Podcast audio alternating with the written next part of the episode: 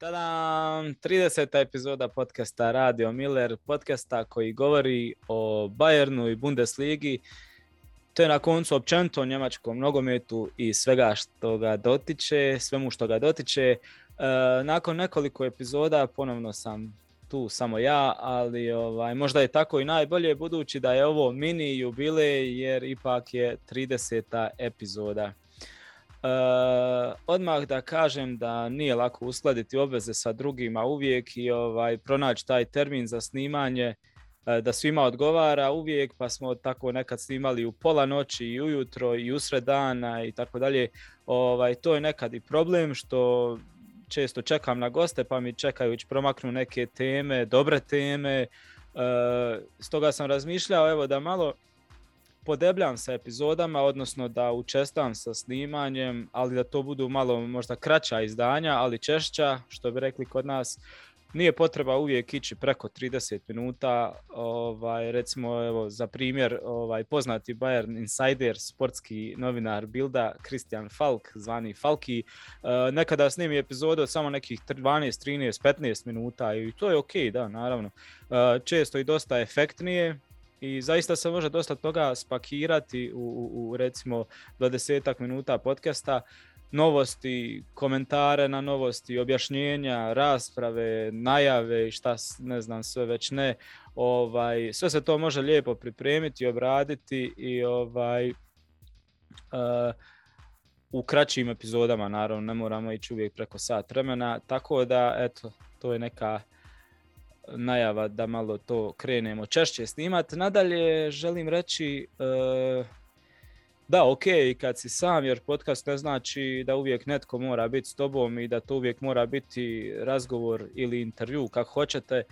Kako se to kod nas u biti često smatra, podcast može da snima i jedan čovjek i od svega je najbitnije samo da je to što snima jel, vrijedno i kvalitetno, da su teme dobre, zanimljive, efektne, aktualne i tako dalje i tako dalje. Zato evo ovim putem Uh, ovim putem vas na neki način i molim da ako vam nije teško napišete u komentar šta mislite o tome da redovnije snimam zatim koje bi teme voljeli da slušate, o kojim temama da se raspravlja, govori, e, bilo kakav komentar da ostavite dole u, u, ispod ovog videa ili gdje god da slušate, da malo razdrmamo algoritme, da nas malo bolje pogura sama platforma. Um, naravno na YouTube, na YouTube platformi je ovaj podcast kod kuće, domaći, ali ne bi bio podcast u pravom smislu da nema i svoju audio verziju, jel? Uh, mnogi ljudi vole da slušaju dok putuju, dok voze bicikl, dok šta ja znam, peru suđe. Ovaj, prema tome možete nas pronaći i slušati na Spotify, na Google podcastu, podcast RS-u koji je odlična platforma jer ovaj okuplja i gura sve podcaste sa Balkana, imaju i svoju ovaj aplikaciju koju skinete na mobitel i slušate bilo gdje i bilo kada. Dakle, moj prijedlog je da svakako skinete podcast RS aplikaciju i pogledate brojne podcaste sa Balkana koji se tu nalaze, sigurno možete pronaći nešto korisno za sebe, između ostalog, dosta je sportskih podcasta, tako svaka preporuka. Nadalje, ne volim baš gnjaviti ljude e, zaista sa silnim i mahnitim pozivanjima, daj nas zapratite, daj nas lajkajte, daj nas dijelite, daj ovo, daj ono. Ovako ponekad, evo, mogu da spomenem čisto da osjetimo neki feedback kako bi nas e, poguralo dalje, da imamo još bolju motivaciju i, i slično. Uh, ovo je čisto iz ljubavi prema Bayernu zaista i to je čudesno za mene Bundesligi na koncu njemačkom nogometu koji je onako dosta unikatan i poseban. Dakle, nije neki čisto biznis da bi se okrenuli neki pregledi i došlo do nekih reklama, ovaj, nego najprije čiste ljubavi i tako idemo i dalje. To ističem sada jer želja je da se gradi zajednica, ovaj, prava zajednica ljudi koje to zanima, a onda pomalo prepoznat će to jel, i oni koji, koje malo manje to zanima, ali navući će se i oni vjerujem. um, Svašta nešto imam zaista u planu za ovaj projekt, neću sve otkriti, ali mogu samo da kažem kako jedva čekam kao, kao i vi sigurno jel, da, da, da se ova pandemija makne, da, da počnemo ponovno normalno kretati se i raditi. E, to govorim jer imam u planu da obilazim zaista utakmice, razne utakmice, snimam materijal za podcast, snimam Bundesligarije sa zanimljivim temama i svašta nešto, ali samo da se riješimo ove korone. Nadam se iskreno da na proljeće ili krajem proljeća će biti moguće neometano ići ponovno na stadione i ovaj, da će biti otvoreni u punom kapacitetu zaista. E, mislim da je to toliko za ovaj uvod. Evo, dopustite mi malo detaljnije izlaganje jer ipak je 30. epizoda. na koncu još samo da se evo, zahvalim svima koji ste uz ovaj podcast od početka i svima koji, se, koji su se kasnije priključili. Hvala nam što nas pratite, podržavate. Šta da vam kažem? Živjeli. Hvala puno.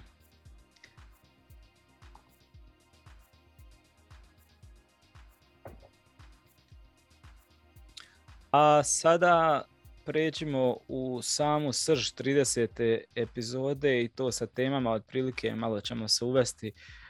Spomenut ćemo u knjigu, malo ću o Uliju Henesu što sam prije želio, ali nikako da, da, da, da nešto snimim povod je sad bio malo rođendan, pa ćemo o njemu. Ovaj, kup Njemačke naravno neizostavljivo, a uz tu temu se odmah veže i St. Pauli i Jakov Medić, odličan štoper u odličnoj formi u St. Pauli, tako da eto, to su neke ovaj, glavne teme za ovo 30. izdanje. Dakle, evo jedna zanimljivost za početak. Bastian Schwansteiger ne miruje, e, ne miruje u mirovini, osim što snima, jel, često ga možete vidjeti, vidjeti na raznim reklamama putuje sa ženom Anom Ivanović, radi kao sukomentator na, e, na nekoliko televizija sam ga viđao. E, ovih dana predstavlja i svoju knjigu, odnosno knjigu o sebi koju je napisao ovaj, ghostwriter, jel, kako se to kaže, odnosno netko drugi za njega, ali se zna ime autora, nije tajno ime, to je e, poznati književnik Martin Suter, švicarac. Knjiga se zove Jedan od vas i jedna je od boljih, e, kako da kažem, roman biografija i to zbog, i to zbog samog e, spomenutog autora Sutera koji, kojemu tepaju u biti kako je on, ono što je Bayern u nogometu, on je kao u književnosti i tako. ovaj, tu se nalazi stvarno jako puno e, nepoznatih detalja o malom Bastiju koji se skriva u kanti za, za smeće recimo koji se plaši od Krampusa do toga da ima opisa sa dosta relacija sa trenerima, ovaj, spominje se i dosta bit, koliko je bitan bio Van Gaal koji ga je usmjerio. E, čak ima tu i kontroverziju o navodnom nekom kladioničarskom skandalu koji se, koji se kasnije ispostavio da je bilo, jel, da nije od toga nije bilo ništa, to je bilo lažno. E, dosta, dosta zanimljivih, neznanih informacija i činjenica. E, poput one recimo da je Švajni bio u skijanju bolji od Felixa Neureutera kad su se takmičili kao djeca ili omladinci. Ovaj, ima i zanimljivih intimnih obiteljskih razgovora, kao na primjer kad je mali Bastian pitao uh, oca zašto Alberta Tombu zovu Playboy, i šta je to u biti, otac mu onda rekao kao doslovno pa play je kao ono igra i igranje, a boj je kao dječak i to je to ono kao i onda je Basti na to rekao pa to, to želim biti ja jednostavno, želim biti dječak koji igra. ovaj, ne šta hoću da vam kažem, a, ako volite čitati stvarno ovakve stvari, onda je ova knjiga za, za preporuku jer je dosta kvalitetnija od standardnih ovakvih biografija sportaša kvalitetnija, kvalitetnija zaista zbog samog autora. A naći ćete dosta i Joan Ivanović zaista i na momente se ono čak stekne dojam da, da čitate duplu, dvostruku biografiju jer ima dosta i intimnih stvari između njih dvoje i same Ane i ovaj uh, šta reći, Bastian je stvarno veliki igrač, veliki dio povijesti Bajerna je i on upisao. Mogao je, bit, mogao birati u biti šta će biti, bio je dobar i potencijal i u tenisu, i skijaš, i nogometaš. Na kraju eto mi smo imali sreću i mi Bayern da je odabrao nogomet i sve ostalo je što kažu na ofuca, na sve ostalo je povijest. Samo još da dodam da je tu istaknuo da mu je najteži trenutak u karijeri onaj poraz od Chelsea 2012. u finalu Lige prvaka i to kod kuće. Dobro, idemo dalje. E, još nešto vrijedno spomena je da to da Bayern nastavlja da, nastavlja da prikuplja i potpisuje klince sa svih strana. E, najnovije ime u akademiji je 16-godišnji Mateo Perez Vinlöf iz Švedske koji ima i državljanstvo Perua, peruanske korijene. Lijevi bočni, e, da, lijevi bočni nikako da se nešto desi na desnoj strani gdje, gdje je još potrebnije da se neki talenat iskopa. Uh, ali o tom potom nego ovo sam više istaknuo da naglasim kako skautska služba pomno prati klince diljem svijeta i zatim se kako bih rekao, sve više i više tih klinaca vrlo brzo potpisuje, dovodi u akademiju. To je jedan novi zamah, u biti malo snažniji nego do sad, da se sve više i više uh, otkrije talenata i potencijalnih kandidata za prvi tim u budućnost, da se dovedu, da se što prije integriraju, prilagode na akademiju, na njemački stil, Bayernov stil, Bayernov DNK i ovo će biti sve češće i češće, ali ne u stilu kako bih rekao, gomilanja klinaca poput kao što su radili to donedavno i Chelsea i, i, i City i onodobno što su radili, jer je njima je bio cilj samo pokupiti te klince od konkurencije, a znali su da se 95% tih klinaca neće nikada ovaj, u biti ni zaigrat za prvi tim, ali ih je dobro bilo potpisati, pa eto samo da ne bi za konkurenciju zaigrali, ono, naštetili sa druge strane. E, kod Bayerna je to drugačije iz druge potrebe, ovaj, jednostavno radi se radi se o tome da je tržište sve zahtjevnije, da je iziskuje sve veće i veće cifre i od krucijalne važnosti iskopati e, ovaj, za neki šaku eura, jel, tako da kažem, te neke buduće potencijalne prvotimce, nego za njih davati ovaj, basnoslovne neke cifre. Uh, Bayern može za kojeg igrača ono, dati malo značajnije iznose tipa Hernandez i onaj, to su jedan, dva igrača, tri, ali ne želi za većinu tima slagat ga na taj način ovaj, da, da, da se potpisuju neke basnoslovne sume i stoga je ova politika, tako da kažem, kopanja po nogometnim prostranstvima u potrazi za novim Davisima i tako dalje. Uh, idemo dalje. Uh, ono što me tišti, malo sam već najavio u, u samom uvodu, uh, kada sam rekao da mi neke teme promaknu dok dogovaramo termine i snimanja sa gostima, a o kojima bi stvarno želio govoriti, jedna od tih tema je Uli Henes, ovaj, otac modernog Bajerna, otac velikog Bajerna, tvorac Bajerna, jednog od najvećih klubova na svijetu, kako god hoćete uzmite, nije ništa pogrešno stvarno. Um, nedavno je proslavio 70. rođendan i od tih 70 skoro sve te godine je potrošio na Bayern. Ovaj. do 27. godine u Kopačkama, kad su ga ozljede umirovile u biti i, i od 79. Ovaj, je na kormilu Bajerna od kojeg je napravio ovo što je danas u biti. Jedan od najvećih klubova na svijetu i zaista je tako, to, te zasluge su većinom njegove.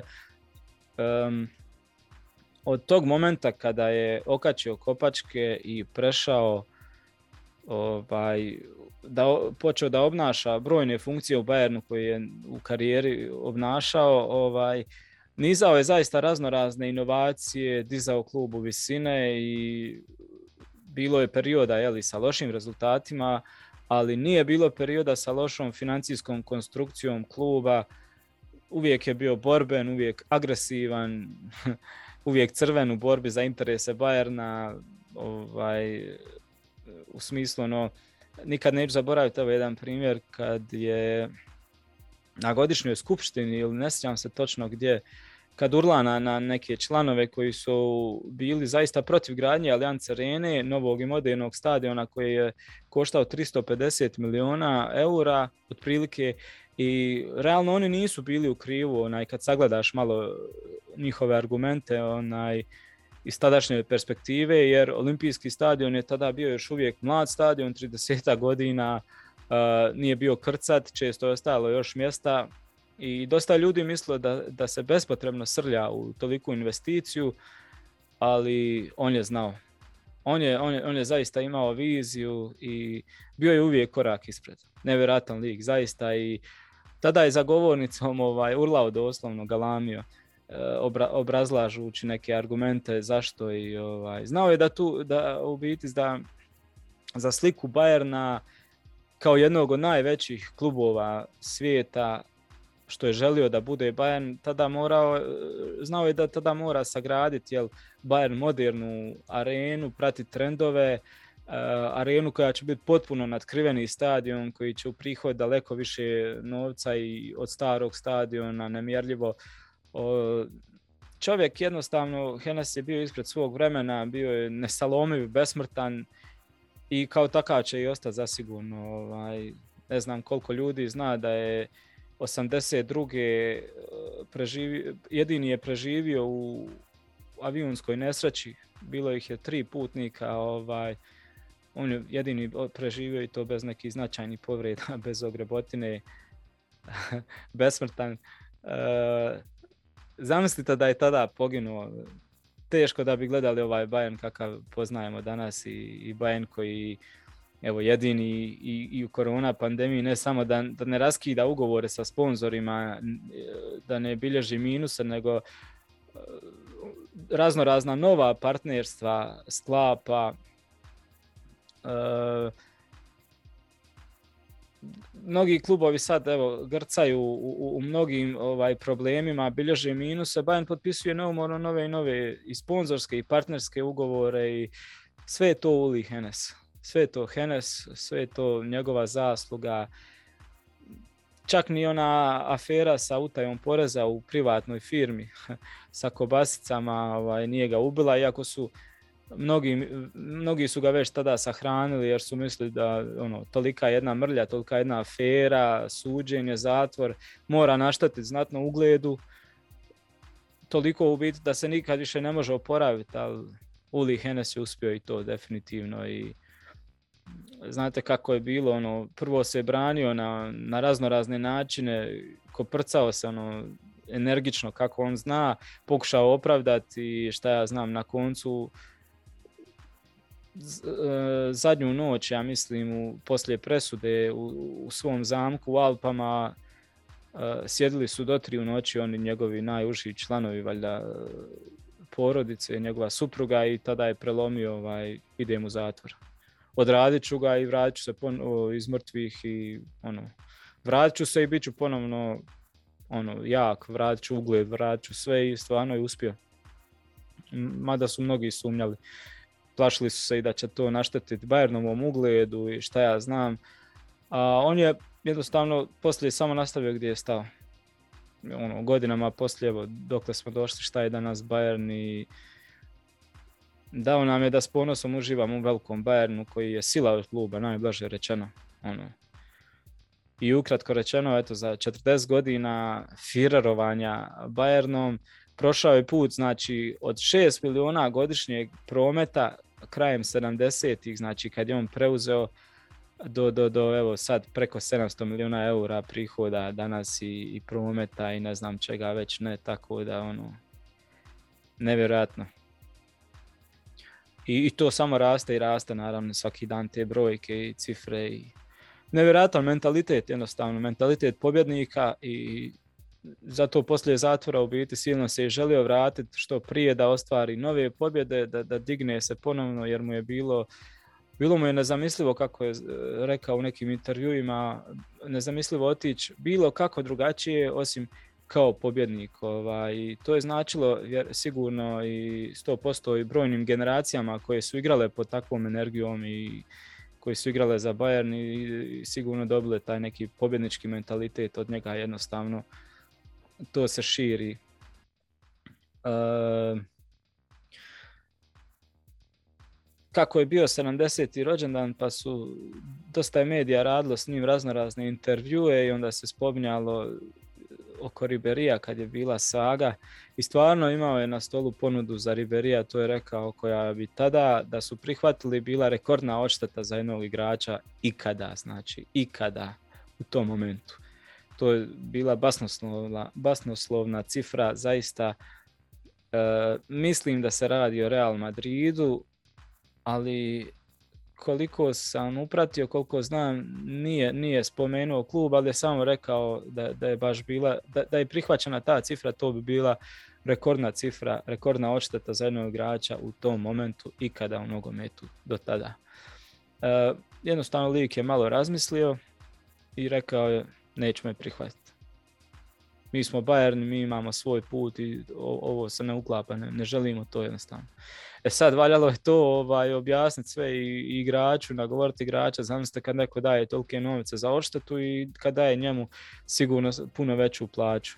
Ono, stavite sebe, sebe samo u taj položaj, tako da ono. Uh, ali Henes je Henes išao jednostavno do kraja i čak su priredili obiteljsku večeru za Riberijeve gdje je Henesova žena organizirala ovaj halal večeru, znači maksimalno pazijeći na goste i njihove muslimanske propise kojih su se držali i jednostavno možete misliti koja je čovjek flegma. Znači ta informacija koju je opisao u tom rođendanskom jednom intervju je poput neke anegdote, ono, da ti neko pričam ti priču, ono, ali također govori, baš govori sve onaj, i najbolje opisuje Henesa.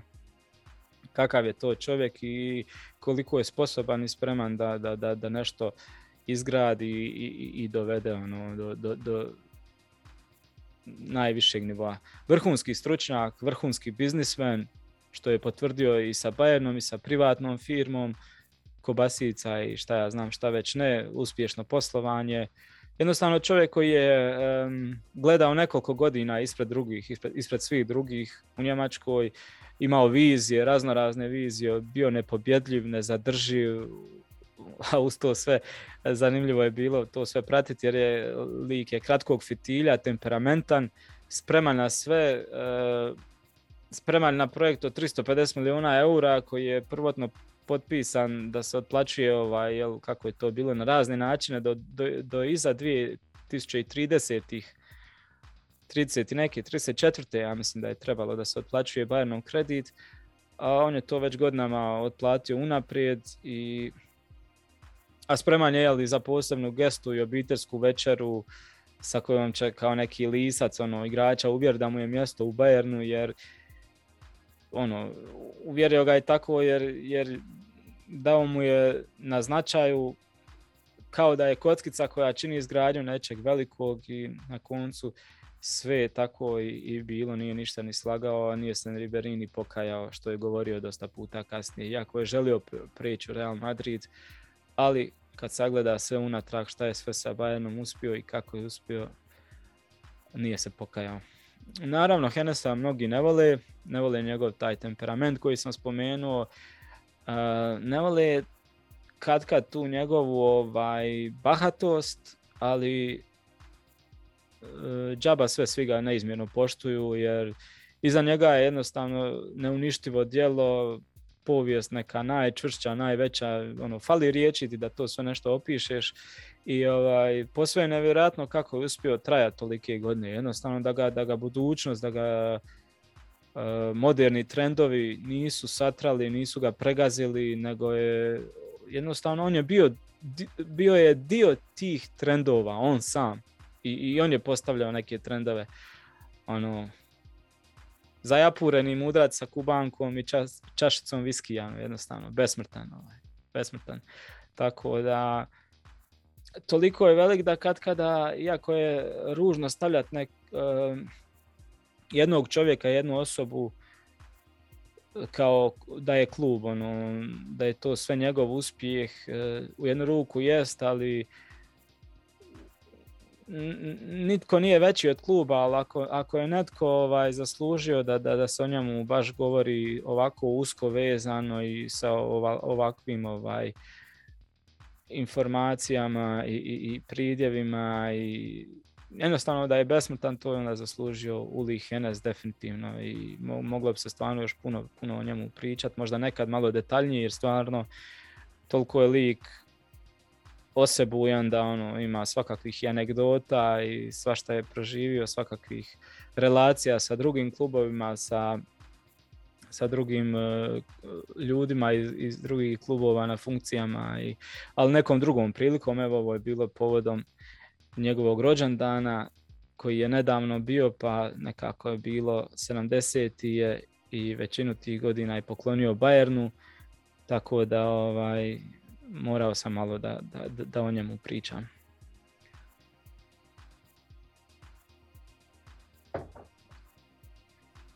Dobro, idemo dalje. Sljedeća tema, ovaj, ili teme, jer, e, kako bih rekao, prožimaju se pomalo, pa ću um, od jedne ću krenut prema drugoj i kroz njih otraću nekako prožimat će se pa ćemo ih sve tri u, jednom pomalo obraditi. To, to bi bilo, znači kao što sam najavio, kup Njemačke, osmina finala, uh, St. Pauli i Jako Medić, ali prije svega sam želio, samo nešto sam na Kikeru vidio jednu zanimljivost vezanu za kup. Kiker često zna ovaj, u želji da što, što, što više izbace nekih zanimljivosti kakve nemaju neki drugi, pa često izbaci dosta raznih statistika, iskopaju nešto, ono, jednostavno kad pogledate što kažete, ono, ostanete paf.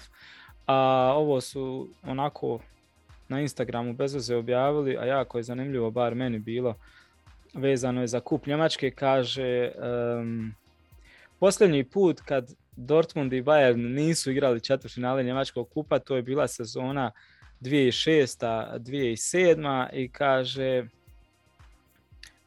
tada je bilo stanje ovako, Robert Lewandowski uh, tad je igrao u Poljskoj trećoj ligi za Pruškov, nadalje uh, Ninberg je osvojio na kraju sezone taj DFB pokal, onda, evo mi je zanimljivo, kaže tad je e, Marko Roza, današnji trener Dortmunda, igrao u Mainzu i to pod Jurgenom Klopom. Jako zanimljivo. A Hoffenheim je tad igrao u regional ligi Jug. I najbolji strijelac e, Bundes, u Bundesligi je tad bila ova ikona na koju ste sigurno zaboravili. Znači, Teofanis Gekas, najbolji strijelac Bundeslige, je tad igrao za Bohum i, i, i to znači sezona, samo da vidim još jednom, šesta na sedmu.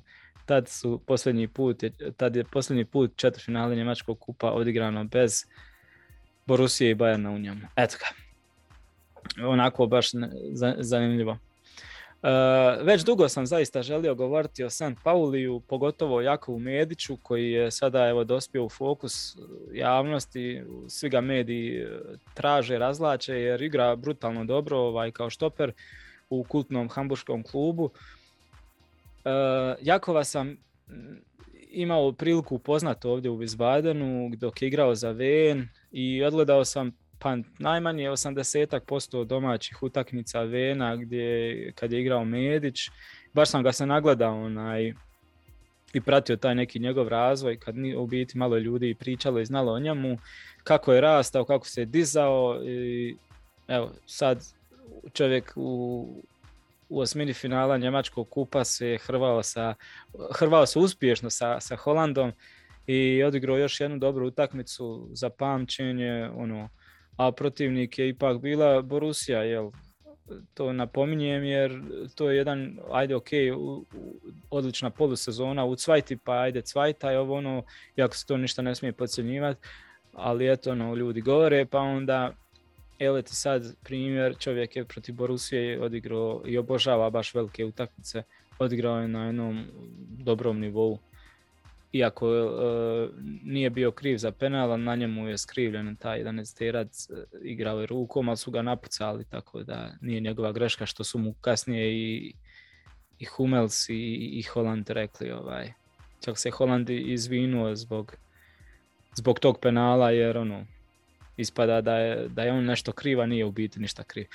Dobro, ovaj, hm.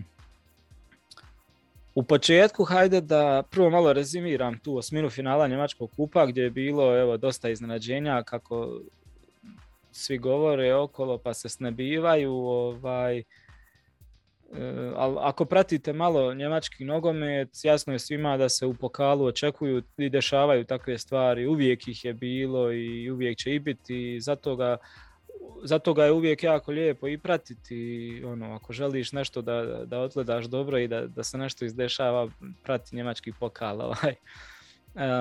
dešavalo se jel, da petoligaš izba, ono, izbaci Bundesligaša, ovi istraće lige su ono, često, često izbacuju prave iznenađenja, izbacuju ove iznad sebe. Sad su ovi istvajte jel, napravili dobar pomor Bundesligaša, ono, igra se jedna utakmica, sve je moguće i zato je njemački kup sistem onako baš super. Zanimljiv, nije izgubio na zanimljivosti, nije, nije dosada, nije postao ono kao neko odrađivanje, nego jednostavno mogu se pogledati jako dobro zanimljive utakmice i dobri su rezultati. I jako je zanimljivo jel, da ćemo u četvrtfinalu gledati oba kluba iz Hamburga, dakle prošao je već spomenuti St. Pauli i HSV je tu, Dino je tu. E, Pored njih u četvrtfinalu su još i Karlsruhe, inače e, Karlsruhe je ekipa koja je ostavila na mene dojam, ne ekipa nego njihovi navijači, onaj tim sa strašno finim navijačima. E, bio sam na tekmi prije dvije godine kad su igrali baš s Venom ovdje i došlo ih je na gostovanje najmanje 3000, ali vjerojatno je bilo i više od 3000, ovaj, ali ok, ono, ok, blizu im je, nije, nije daleko gostovanje, ali ono što me se dojmilo uz tu mnogobrojnost, najljepše mi bilo gledati taj miks tih navijača u biti. Doslovno je bio u velikom broju njih od 7 do 77 godina i jako mnogo žena, kompletna obitelj znala ići, ono, vode se za ruke. Sjajna, sjajna slika i tu su me se dojmili. Ono.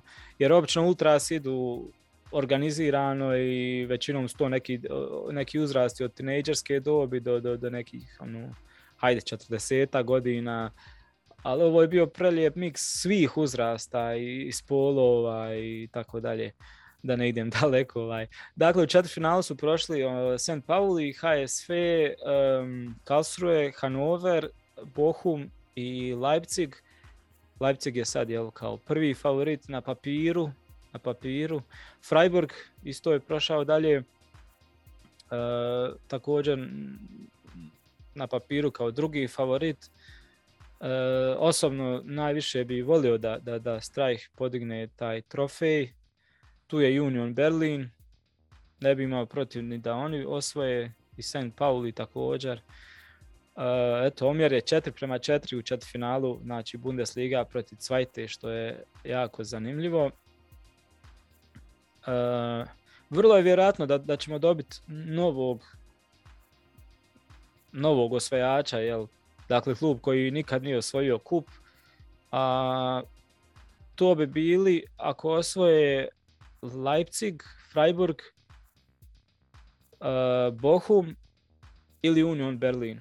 Jer Karlsruhe, uh, HSV i Hannover su osvajali već taj pokal, mislim da su Hanover i HSV dva put, najmanje dva put osvajali, dobro, nebitno, uglavnom su osvajali. E, posljednji put četiri kluba iz Cvajte u četvrtfinalu su bili u sezoni 2003. 2004. godina, što je ono ihihi, što bi rekli. Um, što se tiče derbija osmine finala, pravo mi je žao uz pobjedu St. Paulija što na Millertoru nije, nije smio biti popunjen kapacitet ono, do posljednjeg mjesta i da se ta pobjeda uh, proslavi ono, u punom ugođaju i stvarno velika pobjeda St. Paulija, velika pobjeda Medića, veliko četvrt finale i mada će im biti, uh, igrali su oni polufinale uh, nekad, mada će im biti po meni, uh, to, je, to je Medić spomenuo u jednom intervju, uh, bit će im pomalo i smetnja, jer su u borbi za Bundesligu i, i onako težak je raspored, gust, e, teško proljeće i onda energiju i fokus, sad sve to moraš rasporediti još i na to finale, a u, u kojem u biti moraš ići maksimalno, jer naravno finale jebi ga. S druge strane, et, moram spomenuti, Borusiju još jednom je razočarala, pokazali su baš razočaravajuće lice, staru boljku odbranu, jer u posljednjih 13 utakmica e, nisu primili gol samo protiv Grojter Firta i, i, i, i u Ligi prvaka protiv Bežiktaša, ja mislim. I to dovoljno govori. Uh, neka ih za sad, ostavit ćemo Borusiju sa strane. Ovaj, St. Pauli, znači, nakon odlične polusezone i, i, i, i vodstva u Cvajti, uh, sada evo i pobjede nad BVB-om, zaslužio je baš potpunu pažnju i sa njima je jako Medić, naravno.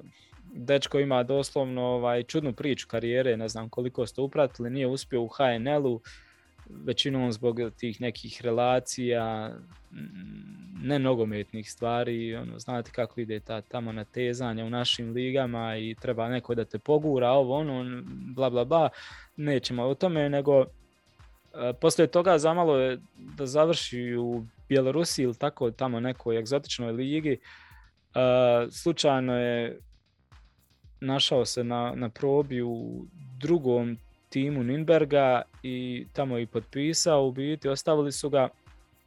Do, u biti to je bilo tako kako je govorio u, u jednom podcastu u inkubatoru mislim. Doslovno su ga kolege na treningu pitali ono šta ti radiš ovdje? I ono ko si, ko si ti? Jer ono vidjeli su da ima nešto da, da odskače i radom i znanjem i zalaganjem ono, na treningu. Lik je dobar ali ono, šta radiš ovdje u, kod nas u Udvici? Ali takav jednostavno bio njegov put jako zanimljiv ono doslovno od trnja do zvijezda hajde do zvijezda ali eto na dobrom je putu uh, iz Nürnberga je otišao na posudbu baš ovdje kod mene u VN i nije ni ovdje bilo dobro od početka, ono, sve te relacije u klubu, trener, ovo ono, ali u, u, u drugoj sezoni, mislim, kad je potpisao direktno za Ven, kad ga je Ven otkupio, preuzeo, tad ga i krenulo. Mislim da je igrao na gotovo svim mogućim tekmama kad nije bio ozlijeđen, nije imao kartone i igrao jako dobro. E, pogotovo je bio vrijedan radi svoje te polivalentnosti jer je pokrivao, ja mislim, od štopera do napada, gotovo sve kroz sredinu pozicije, ono, i zadnji vezni, vezni, čak i napadača igrao u par navrata i sve to ovaj, nije moglo ostati nezapaženo, imao sa Venom ugovoru klauzulu tu odštetnu od 400 tisuća eura, to nije bilo mnogo za St. Pauli koji je jedan od uh, naj, najstabilnijih drugoligaša je godinama su tamo i financijski su stabilni.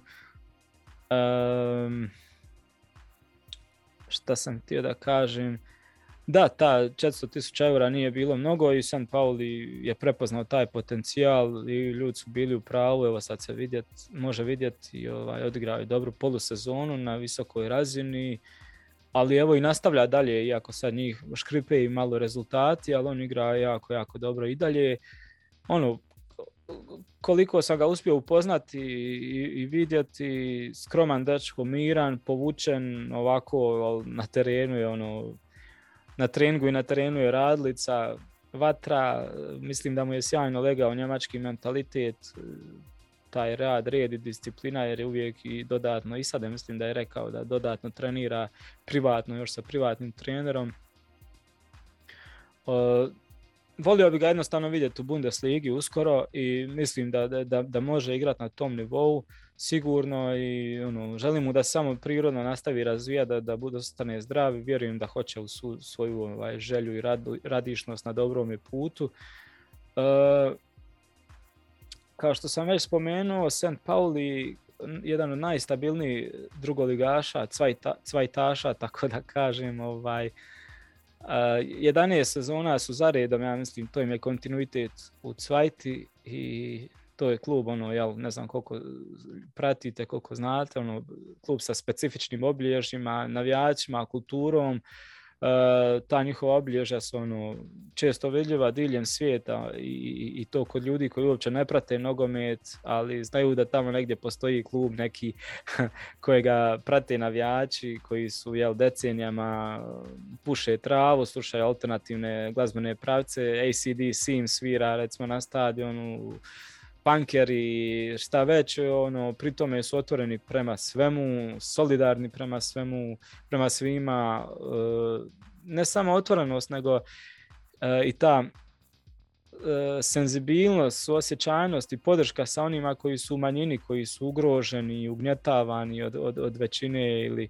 ovaj, kontra su rasizma, kontra nacizma, kontra fašizma, nacionalizama, bilo kakvih izama, kontra seksizma, protiv homofobije i tako dalje i tako dalje. njihov vođa trenutni je ikona kluba Timo Schulz, trener. on za sad nosi taj St. Pauli ka Bundesligi i na jako su jednom teškom i dugom putu zaista ovaj, on kaže za sebe da je stari romantik što se tiče nogometa i to govori o tome dosta i to što ono, bez problema izjavi u intervju da jednostavno ne voli var i ne slaže se s tim uvođenjem vara, kvari mu tu romantiku. kaže da, da ono, njegovo je stajalište da nogomet svakako ne može i neće nikad biti posve pravedan, tako da i taj var samo je onda smetnja. on je 6-7 godina igrao za St. Pauli, inače iz Bremena, ja mislim, 6-7 godina igrao u St. Pauliju i onda je odmah počeo da poslije toga da, da trenira u, u, mlađim uzrastima, mlađe uzraste da trenira u St. Pauliju u 17 i u 19. Ja mislim je bio je asistent u drugom timu St. Pauli, ali ne, mogu sad da se sjetim kojem treneru, nebitno. Uh, 2020. je na početku sezone jel, od početka preuzeo kormilo prvog tima i a sve ukupno na, na, i igrački i trenerski kroz razne selekcije u klubu je 16 godina i baš, baš ga obožavaju, ono ikona kluba. Uh, često njemu navijaču biti skandiraju, a ne, ne igračima, nego njemu on to znamo baš dosta puta ispomenuti, ono nekad se osjećam kao čudno, uh, normalno je da, da, da navijači skandiraju ovaj, igračima jer su oni ti koji daju rezultat, golove, sve, ali eto oni skandiraju njemu. Onaj, e, šta sam još želio da kažem?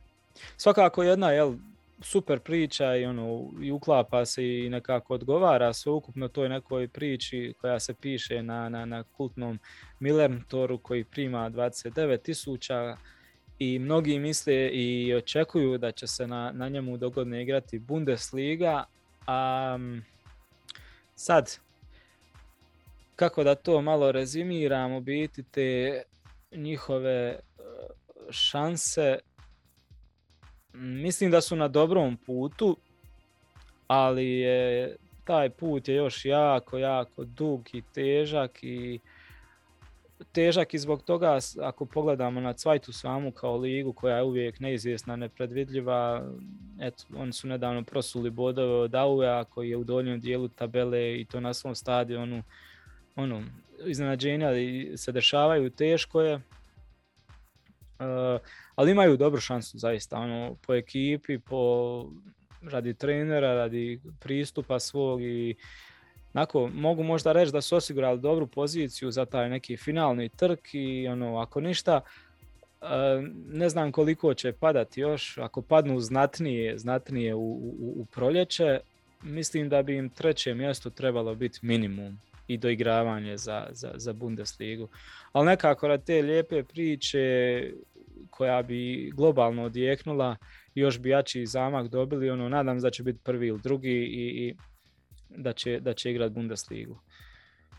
E, za sad su u nekoj mini krizi što se tiče lige, jer u zadnje tri utakmice su pisali dva poraza i remi zadnji poraz u gradskom derbiju od Hamburga. Vodili su 1-0, gledao sam utakmicu. Nisu bili loši, ali ne znam, nešto malo im je falilo za, za, za makar remi, za, za makar jedan bod. Moglo je otići, mislim, na, na obje strane. Tako da ono, i prošle sezone su oni imali ovaj krizu u klubu. E, tad su odigrali, mislim, 13 utakmica bez pobjede. I bili su pali jedno vrijeme čak na, na, na 16. poziciju u relegacija za, za treću ligu. Ovaj, ali pri, pri tome svemu su opet bili uh, jedna od dvije ekipe, mislim, sa, ne znam jesu prvi ili drugi su bili, jedna od dvije ekipe sa najviše udaraca i sa najviše kreiranih prilika. Ali jednostavno nije ulazilo i onda šta se desi 13 utakmica bez poraza. I šta se onda opet desi, oporaviti se važna karika, oporavi se Burgstaller, napadač koji onda zabija u sljedeći sedam ovaj, utakmica i jednostavno su se vratili u život. Um, uz Jakova Medića, tu ne smijem zaboraviti isto i Nikolu Vasilja koji ima četiri nastupa za reprezentaciju BiH od tih naših, iz, sa naših od igrača sa našim korijenima ili kako god, tu je i Igor Matanović, on je Hrvat, ali rođen u Hamburgu, roditelji su mu iz Hrvatske, ja mislim, njega je Eintracht već zakapario, ovaj, i, ali al su ga ostali na posudbi u St. Pauliju, ima tek 18 godina, napadač, ali metar i 94. Jako zanimljiv potencijal. Uh, u ekipi još vrijedi izdvojiti Daniela Kofi Kjera, kojega sam također jako puno gledao u, u, u, uživo dok je igrao za Ven i također i Ditgen je isto bio u Venu i njega sam gledao. Uh, ako Kofi Kjerek bude stvarno u formi na proljeće, svašta je moguće. On stvarno, lik je u 20 utakmica zabio 5 golova i ima, mislim, oko 10 asistencija, tako da jedna od najvažnijih karika također. Uh, uz Kjerea je tu i spomenuo sam ga već stari lisac Guido Burštaler, Aust Austrijanac, stari lisac, baš mislim da ima 32 godine. Prošao je već i šalke i, i stvarno ima dosta iskustva. Ima skor trenutno od 16 golova, ja mislim da je drugi na listi Cvajte među strijelcima. Prvi je iz Paderborna, ovaj, ne mogu sad odmah da se sjetim, nije ni bitno. Znači ima Guido Burštaler, ima 16 golova i 6 asistencija u 22 utakmice, što je zaista jako lijepa brojka. E, St. Paul igra većinom on, onako napadački, sa posjedom, pokušava imati posjed, pokušava biti atraktivni, oduševiti svoje navijače, to je neki njihov ovaj, cilj. E, to i Schulz rekao da jednostavno nekako ne ide mu stil da pobjeđuju tvrdo 1-0 zatvoreno da igraju, a, a, a, imaju takvu povijest, takve navijače. Bolje se slaže igrati ovo ono, otvoreno, sa puno prilika, atraktivno, sa puno golova. E, zbog toga zabijaju dosta, ali previše primaju. To je ono jedan od razloga zašto štekaju malo sada. E, recimo Vasilje protiv HSV imao jako lošu reakciju uh, kod, kod prvog gola za 1-1 iz kornera. Ono, na, lopta mu je doslovno metar i pod njega, ali on je izašao da to uhvati, nego je samo čekao i tako dešavaju se neke greškice. Uh, zanimljivo je da kada je došao Šulc kao trener prvog tima, napravili su zaista znatnu reorganizaciju, nekakav novi zaokret u, u smislu da su uh, sjeli i sami sebe rekli, ok, o, iako smo jedan od najstabilnijih drugoligaša ono, u svakom pogledu i igrački i financijski, ali svejedno ipak ne možemo baš potpisivati neke skupe igrače i talente, ali ništa nas ne priječi, ono, zato možemo pokušati sve drugo rad na najvećem mogućem nivou, rad kvalitetno i tako se okrenuli uh, brojnim inovacijama i modernizacijama i u treningu i općenito u, u, u tehnikama i šta ja znam. Uh, okrenuli su se i drugim pristupima uh, kako u treningu, tako i u radu cijele momčadi u biti i, i, i, i um, tako stručni igrači, stručni tim u biti, kako je rekao Šulc u intervju, sad to nije bio prije slučaja, sad provode svaki dan najmanje 4 do 5 ili 6 sati skupa u klubu, ono, radeći osim treninga i sve druge aktivnosti koje vode ka unapređenju, koje vode ka poboljšanju i u tu priču se uklapa i, i to da je Šulc zbog, zbog toga svega doveo u tim, svoj stručni tim i dva mlada pomoćnika. Uh, jedan je Fabian Hirceler, a drugi je francusko-njemački stručnjak, mladi stručnjak Loic Fave. Uh, obojica imaju, to je baš zanimljivo, samo 28 godina, znači tek 28 godina, već su pomoćni treneri, već uh, donose dosta, dosta toga zanimljivog u, u tom svijetu, moderni su treneri, laptop treneri. ovaj Fabian je, je, je igrao za Bayern 2 i za mlađe kategorije Bayerna, ali eto brzo se oprostio od nogometa i krenuo je u te trenerske vode. Uh, Fave radi kao trener na raznim pozicijama i, i bio u nekoliko klubova, ja mislim već od 2013. tako da već ima i dobro iskustvo, a tek mi je 20, 28 godina, nevjerojatno. Ovaj, tako je ovdje jednostavno, nema veze koliko imaš godina, samo su znanje i kompetencije e, daju težinu i samo, je, samo se to uzima, a nebitno je jesi li, što bi kod nas rekli, balav ili, ili imaš 40 i više godina. Dobro, evo, to bi bilo sve za ovo, jel, 30. izdanje podcasta. Nadam se da sam donio neke zanimljive informacije. Uh, hvala vam svima na gledanju i slušanju i do sljedećeg puta, evo, budite dobro i zdravo i šaljem vam puno pozdrava svima. Čujemo se, vidimo se. Ćao!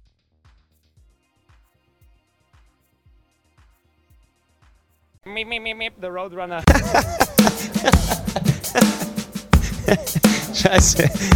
Müssen zeigen, yes, ich will. Samstag, diese Spieler müssen zeigen mich. Es seien die Fans.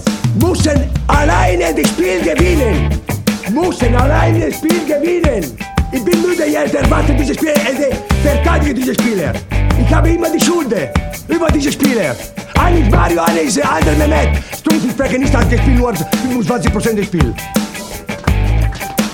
Cabe certo.